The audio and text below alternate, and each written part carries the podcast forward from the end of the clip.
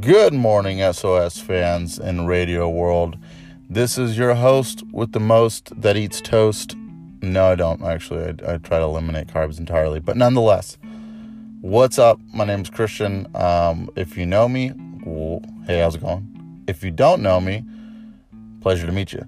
And I'm really, really glad that um, my brand is getting out there for anybody that's just started to listen in. Uh, this is all about positivity, growth, success, um, and basically enlightening and elaborating on that stuff. So, today's quote that is going to help you kill Friday, end the week strong, and then set you up for a better Monday, a better life, and moving forward is just a little bit of um, basically brainstorming for you. It's, it's more of a question.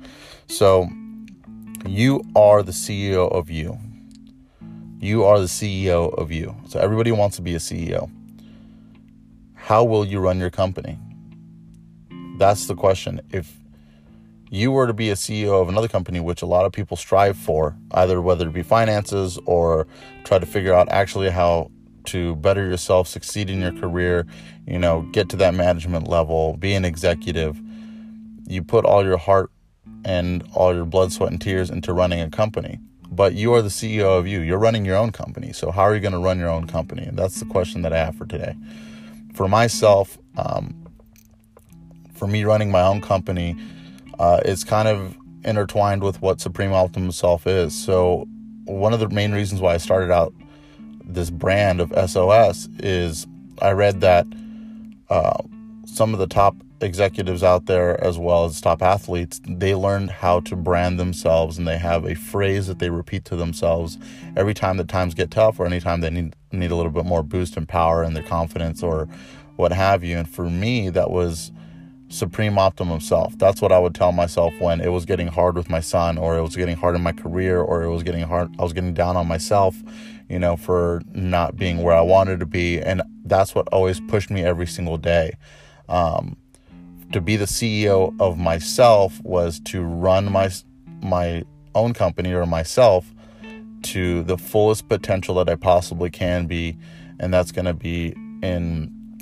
health to make sure that I'm continuously striving to try to wake up early, you know, get the time for myself, meditate a little bit.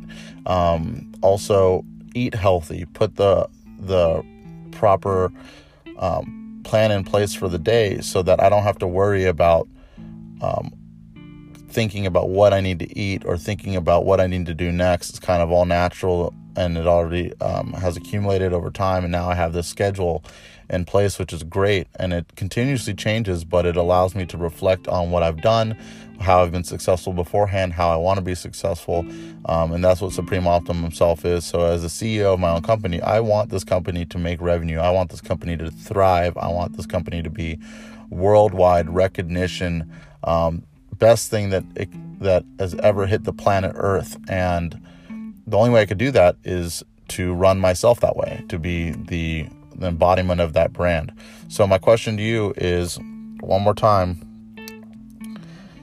you are the CEO of you. How will you run your company? Have a great day, guys. Uh, have a wonderful weekend.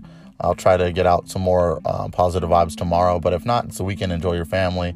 All right, and take care. Peace.